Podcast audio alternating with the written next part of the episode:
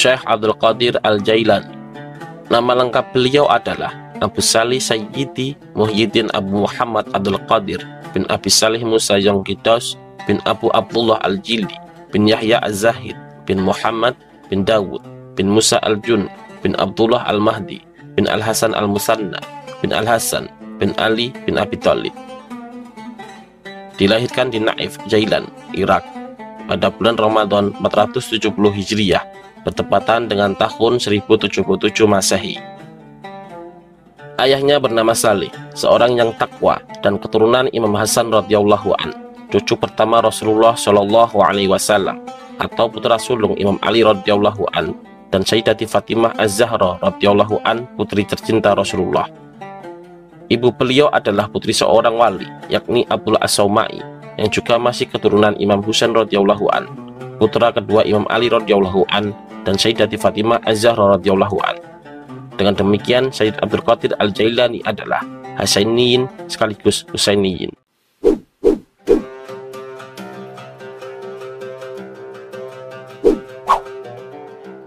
Dalam usia 18 tahun, ia sudah meninggalkan Jilan untuk meluaskan pengalamannya serta keilmuan menuju Baghdad pada tahun 488 Hijriah atau 1095 Masehi. Diriwayatkan bahwa menjelang keberangkatannya ke Baghdad, ibunya yang sudah menjanda membekalinya 80 keping emas yang dijahitkan pada bagian dalam mantelnya, persis di bawah ketiaknya. Kala hendak berangkat, sang ibu berpesan agar jangan berdusta dalam segala keadaan. Beliau pun berjanji untuk menjalankan pesan ibunya tersebut. Begitu kereta yang ditumpanginya tiba di Hamadan, mengadanglah segerombolan perampok. Pada saat perampok menjarahi barang para penumpang yang lain, Para perampok sama sekali tidak memperhatikannya karena ia tampak begitu sederhana dan miskin. Kebetulan salah seorang perampok menanyainya apakah ia mempunyai uang atau tidak. Ingat akan janjinya kepada sang ibu. Si kecil Abdul Qadir Al-Jailani segera menjawab, Ya, aku punya 80 keping emas yang dijahitkan di dalam baju oleh ibuku. Sang perampok pun terperanjat keheranan. Mereka heran ada manusia sejujur ini. Sang perampok membawanya kepada pemimpin mereka, lalu menanyainya, dan jawabannya pun masih sama. Begitu jahitan baju Abdul Qadir dibuka, didapatilah 80 keping emas bagaimana yang dinyatakannya. Sang kepala perampok pun terhenyak terkagum-kagum. Kemudian ia ceritakan pesan ibunya pada saat berangkat dan ditambahkannya jika ia berbohong maka ia takkan bermakna upayanya dalam mencari ilmu. Mendengar hal ini, menangislah sang kepala perampok jatuh tertunduk di kaki Abdul Qadir dan menyesali segala dosa yang pernah ia lakukan. Diriwayatkan bahwa kepala perampok tersebut adalah murid pertamanya. Setelah tiba di Baghdad, beliau bermaksud belajar di Universitas Nizamiyah yang dipimpin oleh Imam Al-Ghazali. Karena tidak diterima, beliau belajar kepada beberapa ulama seperti Ibnu Akil, Abdul Khattab, Abdul Husain Al-Farra, dan juga Abu Sa'ad Al-Muharrim Saim. Dia menimba ilmu pada ulama-ulama tersebut hingga mampu menguasai ilmu-ilmu usul dan juga perbedaan-perbedaan pendapat para ulama.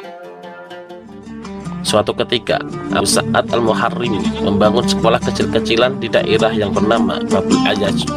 Karena kemampuan dan keluasan ilmu Syekh Abdul Qadir Al-Jailan, Abu Sa'ad Al-Muharrimi menyerahkan pengelolaan sekolah itu sepenuhnya kepada beliau. Ia mengelola sekolah ini dengan sungguh-sungguh, bermukim di sana sambil memberikan nasihat kepada orang-orang di sekitar sekolah tersebut. Banyak orang yang bertaubat setelah mendengar nasihat beliau. Semakin hari semakin banyak orang pula yang mencari ilmu di sekolah tersebut, hingga sekolah itu tidak mampu menampung jumlah murid lagi.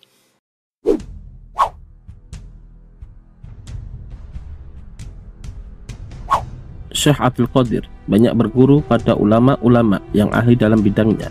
Di antaranya adalah Abu Wafa Ali bin Akil, Abu Khattab Al-Kalwadani, Muhammad bin Abu Ya'la, Syekh Abu Sa'ad Al-Mubarak bin Muharrimi Al-Baghdadi, Syekh Abu Khattab Mahfud bin Ahmad bin Hasan Al-Iraqi,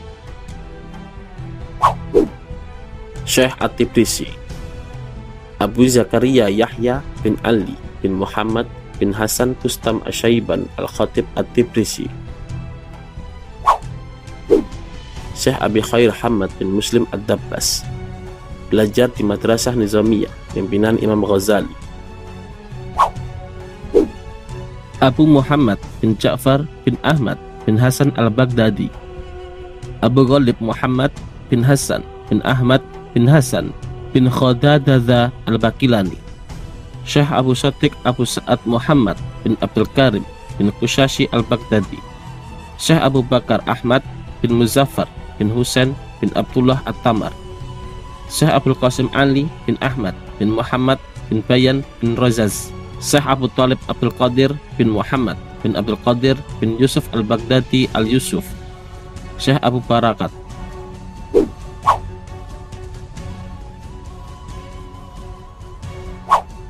Beliau telah menyusun banyak karya dalam bidang usul, tasawuf, dan hakikat. Di antara karya-karya beliau adalah Iqosah al-Arifin wa Qoyah Muna al-Washilin Aurat al-Jailani wa At-Itati Atab al-suluk wa al-tawasul ila manazil al-muluk Tuhfat al-mutakin wa sabil al-arifin Jala al-khatir fi al-batin wa az-zahir Risalah al-ghausiyah Risalah fil asma al-azim li at-tariq ilallah Al-ghunyah li at-talib al-haq. Al-fatur rabbani wa faidur rahmani. Sittin majlis. Hisbul raja'ul intiha. Al-hisbul kabir. At-tu'a'ul aurat al-fatihah. At-Du'a Al-Basmalah. Al-Fuyudat Rabbaniyah. Mi'qaj Latif Al-Ma'ani. Yawakid Hikam Syirul Asrar. Tafsir Al-Jailani. Futuhul Ghaib Jala Al-Khawatir Asrar Al-Asrar Malfuzat Khamsata Asyara Maktuban Ar-Rasail Ad-Diwan Salawat wal Aurat Amrul Muhkam Usul As-Saba Mukhtasar Ulumuddin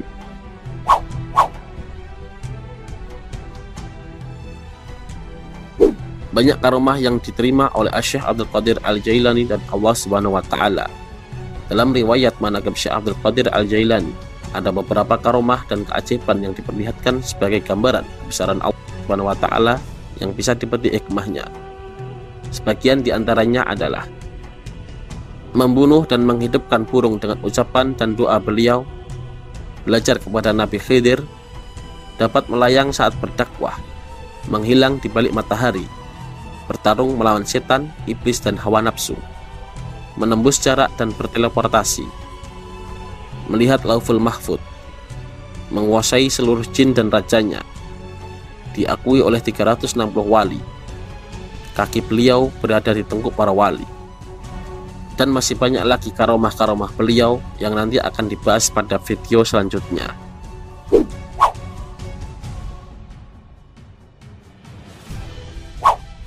Ada banyak gelar yang diberikan oleh kaum muslimin kepada Syekh Abdul Qadir Al-Jailani.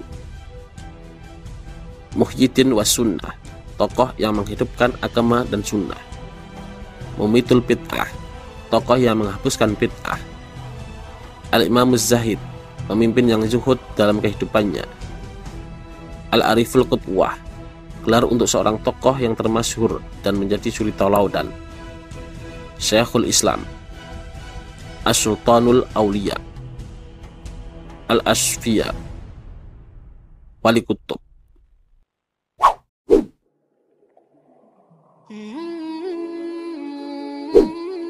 Demikianlah Syekh Abdul Qadir Al-Jailani yang hidup dengan penuh pengabdiannya kepada agama Islam. Beliau wafat pada malam Sabtu pada maghrib di daerah Babul Azaz, Baghdad pada tanggal 10 Rabiul Akhir 561 Hijriah atau 1166 Masehi. Saat itu usianya sudah menginjak 90 tahun. Sepanjang usianya dihabiskan untuk berbuat baik, mengajar, dan bertausiah. Konon ketika hendak wafat, putranya yang bernama Abdul Wahab memintanya untuk berwasiat. Berikut isi wasiat beliau. Bertakwalah kepada Allah, taati Tuhanmu, jangan takut dan jangan berharap pada selain Allah. Serahkan semuanya kebutuhanmu pada Allah Azza wa Jalla. Cari semua yang kamu butuhkan pada Allah. Jangan terlalu percaya pada selain Allah. Bergantunglah kepada Allah. Bertauhidlah, bertauhidlah, bertauhidlah semua itu ada pada tauhid. Jenazah beliau dimakamkan di madrasahnya sendiri setelah disaksikan oleh ribuan jamaah yang tak terhitung jumlahnya untuk melayat serta memberikan penghormatan kepada beliau.